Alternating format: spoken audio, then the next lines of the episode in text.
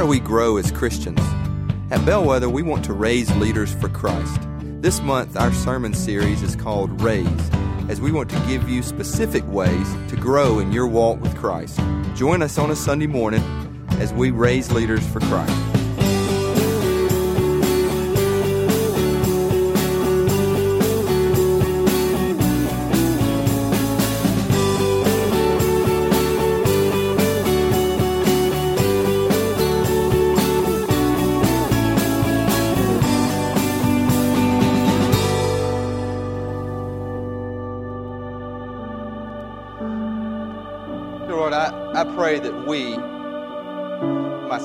Included, would just continue knowing you as a God and a Savior that uh, we would not fear. We'd not fear to cross any borders.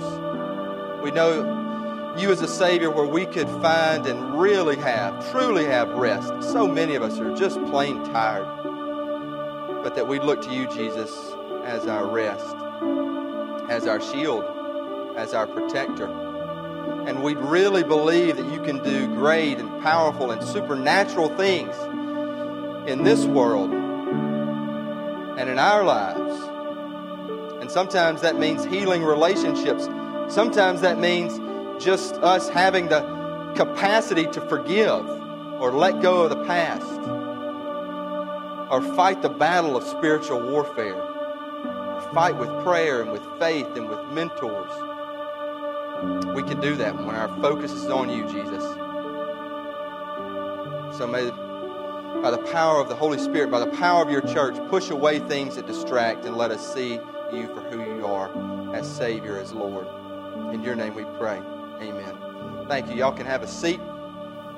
And uh, if you have your Bibles, you can turn to Luke, Luke chapter 23. If you don't have a Bible, you're welcome to grab one on the back table. Luke chapter 23, I'm going to read verses 32 through 43. What is a very, very familiar passage in that it is Jesus on the cross and it's talking about the two criminals that were beside him and talking about several uh, things that he said on the cross. So a lot of y'all have heard it. Usually we read it around Easter time, Good Friday, but the Lord led me to it today. And the reason he did is we're doing this series called Raise, and it's specifically tied to our mission as a church, which is raising leaders. And, you know, we have thought and prayed over the years about how to do that, and we came up with a way where we call it Raise, but each letter represents a step that we encourage all of us to take to be raised as a leader for Christ. Last week, we talked about R, rise with God our inner spiritual life, our devotional life, looking into God's Word. Today, we move to A. And this letter for us means affirm our family. All of us want to feel part of a family. And sometimes it's not like our, uh, what they say, you know, the nuclear family, you know, wife, husband, two, three kids, minivan, maybe no minivan. But, you know, we, sometimes our family can be our friends, but our church is meant to be a family. So we want to affirm the family here, as we're doing today. But we also want to affirm the families that are here the marriages, the fathers, the mothers, the brothers and sisters. We want to do that uh, today. So let's look at this passage and let's see what it says for us as a family and for your family. Luke chapter 23, verse 32. And again, this is Jesus on the cross. Two others who were criminals were led away to be put to death with him. And when they came to the place that is called the skull, there they crucified him and the criminals, one on his right and one on his left. And Jesus said, Father, forgive them, for they know not what they do. And they cast lots to divide his garments, and the people stood by watching. But the ruler scoffed at him, saying, He saved others, let him save himself. If he is the Christ of God, his chosen one. The soldiers also mocked him, coming up and offering him sour wine, and saying, If you are the king of the Jews, save yourself. There was also an inscription over him, This is the king of the Jews. One of the criminals who were hanged railed at him, saying, Are you not the Christ? Save yourself and us. But the other rebuked him, saying, Do you not fear God, since you are under the same sentence of condemnation? And we indeed justly, for we are receiving the due reward of our deeds. But this man has done nothing wrong. And he said, Jesus, remember me when you come into your kingdom. And he said to him, Truly I say to you, today you will be with me in paradise. Now then, read that passage, and I ask myself, how can we as a church affirm our family? How can we affirm your family? And the Lord, as He led me to this passage, He led me to some thought on the ways that we can truly affirm the family. The first would be simply to forgive. Forgive. Jesus here, as he is in the utmost pain and agony, physically, spiritually, he looks down on those who taunt him and he forgives those who are killing him. He forgives them. I say forgive because unforgiveness destroys. Let me, let me just say that again if it's not clear enough. Unforgiveness in our hearts destroys. It destroys relationships. It can destroy marriages. I believe it can destroy organizations, uh, churches, when unforgiveness is rampant. And it can start, I mean, very easy, easily, with just little simple things, comments, conversations. We can, as we say, take offense. Tell you a story my wife and I, you know, talking about families. Let me go here with the marriage. A couple weeks back, I know y'all know where this is going. A couple weeks back, we had uh, our Honduran prayer service. A powerful night here. Uh, this was a couple days before Team One went to Honduras. You know, we prayed, uh, we sang. A lot of people that were going stood up and, and, just shared what they were looking for or what they were praying for. It was awesome. I mean, it was like I mean, I, I, love the word supernatural. I mean, I throw it out a lot, but I mean, I really mean it. And, you know, I just felt the Holy Spirit and was on this, this supernatural spiritual high, spiritual high. And then I go home. And I go home, and my wife wasn't able to be here. You know, she does, she got three kids, and man, you know, moms, I mean, y'all, Linda's like, man, if we could just trade one day. We just trade for one day. And I, I will say amen to that. So love our moms. She's smiling, not smirking yet. But anyway, we will, uh, We'll see. So I get home. I'm not going to say everything about that night. Don't worry about it. Um, but I get home, and she's had a bad day. And, you know, I'm just looking, you know, as a guy, and, and I, you know, obviously I'm a pastor, so this is my profession. It's been a good day. It's been a good night. You know, just want some encouragement, like, you know, rah, rah, yeah, that's awesome. And, you know, she's just had a bad day. And uh, so the encouragement, not, not only the encouragement is not there, but, you know, I mean, no real warm fuzzies, no, um, no real uh, good, like just conversation, talking, how was your day? It was, it was pretty much, you know, she'd had a bad day. I came in, was looking for it, wasn't there. Then that goes down into my heart, and I start getting offended at her and thinking in my mind, you know, man, couldn't she just be more encouraging? I mean, she didn't even show up, you know, at the, at the thing, and now I come home, she's not supportive. I mean, we're going to Honduras, can't you be praying? You know, thinking all those things. A few of them, okay, mistake mistake. and, you know, she, on the other hand, is like, you know, I've had a bad day, and, and here's the phrase I love a lot, okay? You know, emotional availability. Um, some of you dudes, y'all ever heard that? You ever heard that? I'm sure you have. Or, or if you haven't heard it, your wife's probably thinking about it. Like, you know, why aren't you more emotionally available to me? You know, or to meet my emotional needs, she says. And so offense is kind of building up in her heart where, you know, okay, so I'm checked out, not emotionally available. And so what could have been a great opportunity to love and support one another, you know, we start getting further and further apart. Finally, we have to get literally further apart because at like 10:30, I'm like, all right, man, I'm gone. You know, I'm just I'm, literally. This may shock you. I was like, man, I got to take a drive. You know, so I start cruising uh, the streets of Jackson. Not the wisest thing to do. You know, 10:30 at night. And let's, we love our city, but let's be real here. And, uh, you know, I'm just cruising. And then I get back and I've, I've listed some tunes. Not going to say what songs I played, but listed some tunes. I get back. Then she says, Well, you're staying up all night. Go get me a bag of Skittles. I'm like, Skittle? I mean, I was like, I just left. Couldn't you have told me that? Couldn't you have told me that 30 minutes ago? You know, now I got to go back again. I was kind of getting tired. I was coming back, you know, now I need Skittles. Truth told, she gives Skittles as rewards to our kids, and she needed some for the morning. So, you know, I stepped out, uh, went to a gas station. Again, not a wise thing to do at 11:15 p.m. at night, and uh, got a bag of Skittles. Came back. Now, at that point, you know, we'd kind of cooled off. We started talking about this, but and we forgave one another.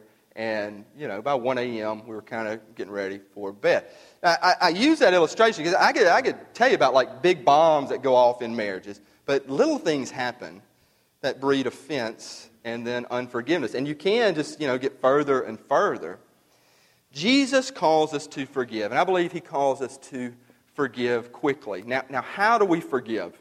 Um, I think we forgive you know, when, we, when we're living and talking in unforgiveness, our emotions, hear me on this. This is really, because this, this spoke to me, okay? Our emotions are driving us. Forgiveness starts really with the intellect. I mean, we have to choose to forgive, and our emotions follow our intellect. See, on the other side, it's like unforgiveness. It's just all emotions. We're, we're mad, we're angry, we're offended. And, and they drive us. I remember my dad always told me, you know, do not let your emotions control you. Now, it, it is powerful to get emotional and all that, and I, I, I value that, but especially if we want to forgive, we have to choose it. And our minds, our intellect literally have to be first and then drive our emotions. To the point where I believe that we can let it go. You know, often folks will say, hey, well, I can forgive, but I'm not going to forget. Uh, that just doesn't make any sense to me.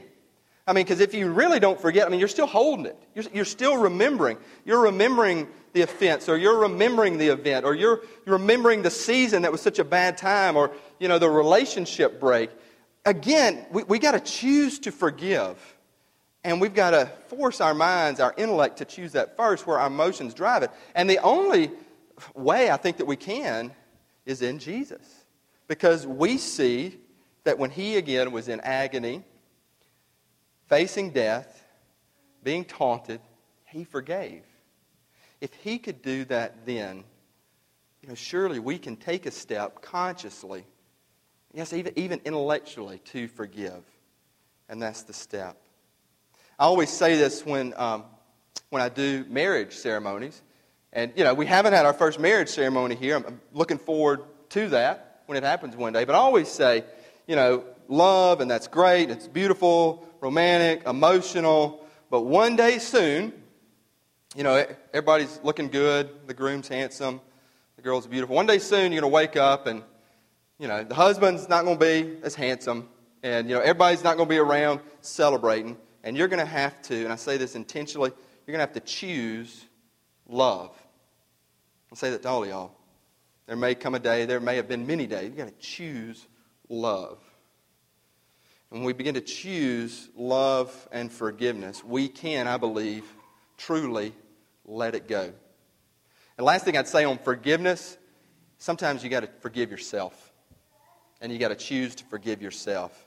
You know, if we look at our lives like, like literally a car, you know, when we're driving, and we're using all of our gas on the past, we ain't going to have no gas for the future. Or a better way of saying it, if you're spending all your time and energy on your history, you have no energy for your destiny. And many of us can spend all of our time, past mistakes, past failures, uh, you know, regrets, things you've done, all that. Jesus preached forgiveness, Jesus forgave. If you spend it all on your history, there's nothing left for your destiny. You got to let it go. And you got to choose to let it go and choose to forgive. Another way that we can affirm the family, our family, is to fight. Now, you might say, okay, forgive, fight. Not necessarily two words that really go together. We need to learn to fight as people, individuals, marriages, uh, families, the right way. I chose this passage too because Jesus is being mocked over and over again. It says, The people stood by, scoffing at him. The soldiers mocked him. And they mocked him with that inscription This is the King of the Jews. Jesus was being mocked, bullied.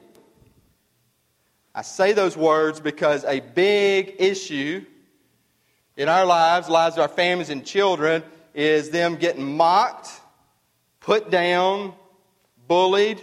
You know, and it doesn't stop when we grow up as adults. Uh, the mocking, the bullying. And I don't know about you, but I don't like bullies. But it's hard for me to have learned how to uh, fight the right way. Uh, a lot of times I used to fight the wrong way. I'm going to give just one story. There are many, okay? But I'm going to give one. This is in fifth grade, okay? So some of us fifth graders. And, you know, football is coming. And we were at the, uh, at the high school football game. So this is New Albany.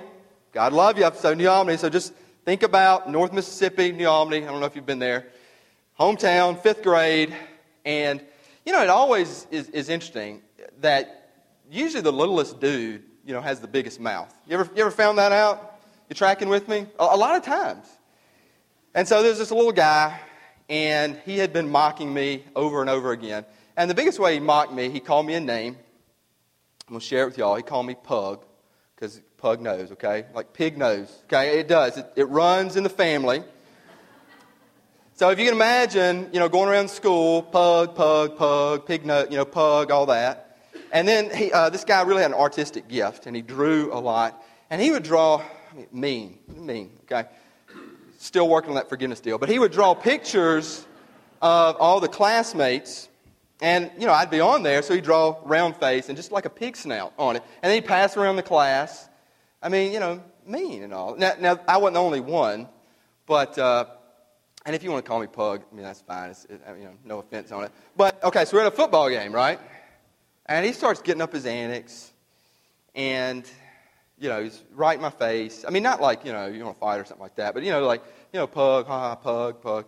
And I notice that, that he has got this, you know, just straight up. He liked to dress well, even in fifth grade. So a, a nice, you know, just bleach white polo shirt. And I had in my hand a bright red strawberry snow cone. And I just heard Pug enough and poured it, you know, on his head, you know, on his shirt. Not the right decision, I know, but still kind of proud of it. But anyway, you know, poured it on, you know, smart, quick thinking shirt, snow cone. So then, you know, he's about yay high, you know, from where I was. He's like, man, let's go back of the bleachers. Meet me there, you know back of the bleachers, you know, more room in New Albany we had, on a field, you know, and all that. So in, behind the bleachers, next couple minutes, and anyway, you know, he, he didn't call me Pug again at, for a long time after that, and we, but it wasn't anything bad or big. But we did go back there, and like, you know, it was like a fight, you know, a real fight.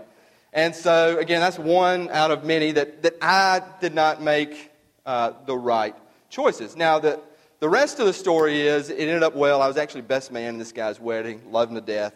We laugh about it now. But a lot of those times, you know, you don't laugh about after and you make mistakes. So when I say, you know, like, you know, fight the right way, um, you know, what do, how do we do that? Because I don't like bullies, and bullying is an issue, and mocking is an issue. So, like, it's, what do we do?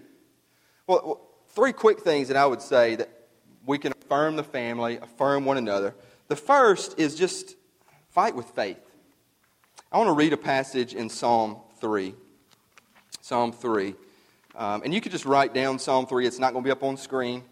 But this is a passage when David was being mocked, really run out of town. And hear what he says. Verse 3 You, O Lord, are my shield. You are the lifter of my head. I cried aloud to the Lord, and he answered me. I lay down and slept. I woke, for the Lord sustained me. Listen, I will not be afraid of many thousands of people who have set themselves against me all around. Save me, O God, for you, listen to this, strike all my enemies on the cheek. You break the teeth of the wicked. Salvation belongs to the Lord. Your blessing be on your people. To really believe and have faith that the Lord fights for us. I mean, a real faith, a gripping faith, that, that we don't take offense so easily, that the Lord is fighting for us.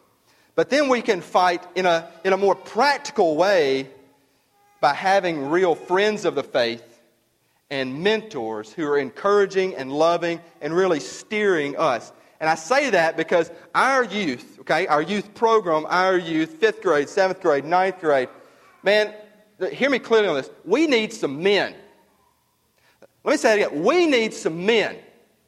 Could, could I get like 12 men and say, I'm going to invest in Bellwether Youth, and I'm going to be there on Sunday night because these youth are dealing with things like mocking, like bullying. Hopefully, God forbid, we don't got any bullies, but seeds get started and planted. And we need some good, godly men to start shepherding our youth.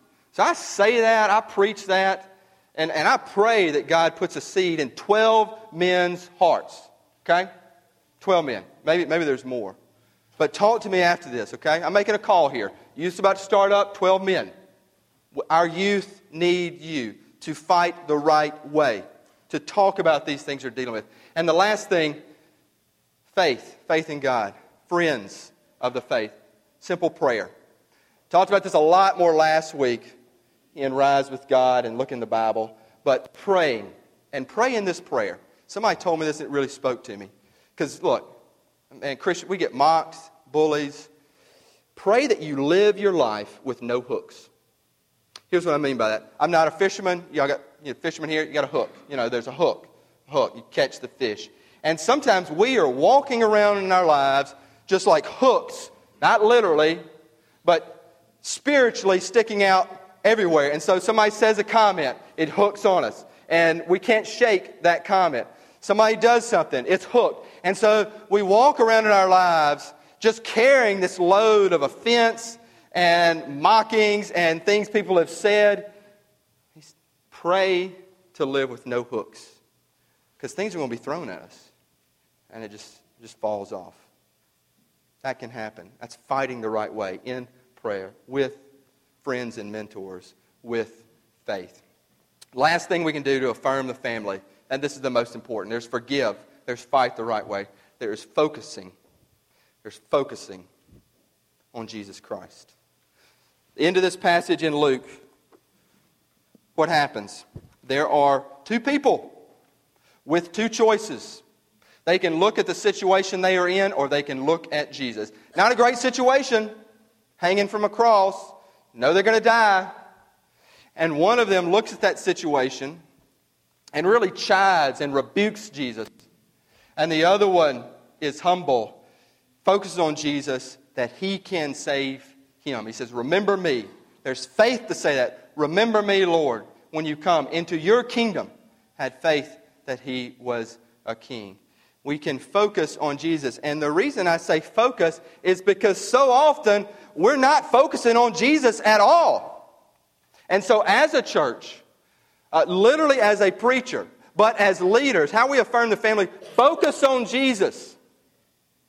Focus on Jesus instead of the good stuff. And here's what I mean by this, and it's hard, especially right now. You're going back, going back to school. How was your summer? Fantastic. You know, went here, went there. And then we are, you know, we can start focusing on, well, man, you know, my life, you know, ain't that great. You know, I didn't go to, you know, wherever. I mean, I could start naming a place. You know, I didn't get to go to that camp, you know my summer wasn't slam packed, you know, with just good times all around and, you know, joyful events and celebration. look where you're going here and there. And we hear that as we're going back to school. How was your summer? Fantastic. Or even worse, you know, again, praying for no hooks, you know, fabulous. You know, that word. Oh, it's fabulous. You know, you know, went here, did this, all that. And you can say, oh, man, I'm, you know, I'm missing out here. Or, or, you know, just look on Facebook. You know, all the good times that people are having, all the good times. And, you know, that envy can build, and, and you know, focus on Jesus, even instead of the good times. Focus on Jesus in the bad situations. And, and you might say, well, man, that's easy. You know, it's a bad situation, it's a, a trial, it's a challenge. Of course, you're going to focus on Jesus. Not always. No, what happens is we get focused in on, on the bad stuff or the challenge or the trial, and we just, you know, we, we like nest or live in that challenge. Use an example in my life this week, okay? Big challenge had come up, big trial, emotionally, spiritually. I don't know about you, but a lot of times when I get the most physically exhausted and emotionally exhausted is when I sleep the least. You know, I don't know if you're tracking with me on that, but like I just can't sleep and I'm completely worn out. And in my mind, I'm churning, you know, thoughts and memories of the situation and the problem and the issue. And, you know, I'm like, how am I going to solve this? You know, I like to solve, I like to you know, fix things? How am I going to do it? And it's over and over and over again. So finally, I can't sleep. I was like, well, at least I can, you know, remember my sermon from last week and just go look into God's Word. And, and look, if you're a Christian, I, I do believe this. We're going to have, we're to have many, you know, here's the, the joyful good news of Christianity. Have many, probably dark nights of the soul. Spiritual warfare is real. You know, want to seek and destroy. So I was having a dark night of the soul, so went to God's Word Went to God's Word. And, you know, just reading through it, my Bible plan, you know, come across the verse. I'm going to put this verse up on screen. Jeremiah 32 27. It says so clearly Behold, I am the Lord, the God of all flesh. Is anything too hard for me? It's the exact word I needed to hear. Maybe it's the exact word some of you need to hear. And I got back in bed that night and I had this revelation. I was like, just think about Jesus. I mean, like literally, just, just think about him on the cross. Just think about God, the God we just sang about, you know, creator of all, sustainer of all. Just, just think those thoughts about God and Jesus. And I began to think them. Consciously, I had to make a choice to think them. And, and literally, you know, the, the problem, the issue, you know, it didn't seem so big. I mean, I really, I, I could feel physically faith like growing in me how great God was. How awesome, to use that word again, Jesus was. So focus on Jesus in the midst of the dark night on the soul, in the midst of the fantastic life that you're living. Focus on Jesus. You know, I, I love uh, eclipses. I'm fascinated by, um, you know, just the, just the the stars and the planet, you know, all that, that it's very godly, but just it fills me with awe. And it's literally like, you know, you have this problem, and if Jesus just moves into your sight, you know, eclipse is the moon moving to the sun. If Jesus moves, it looks so much differently. It's, if you've ever seen an eclipse, it fills me with awe.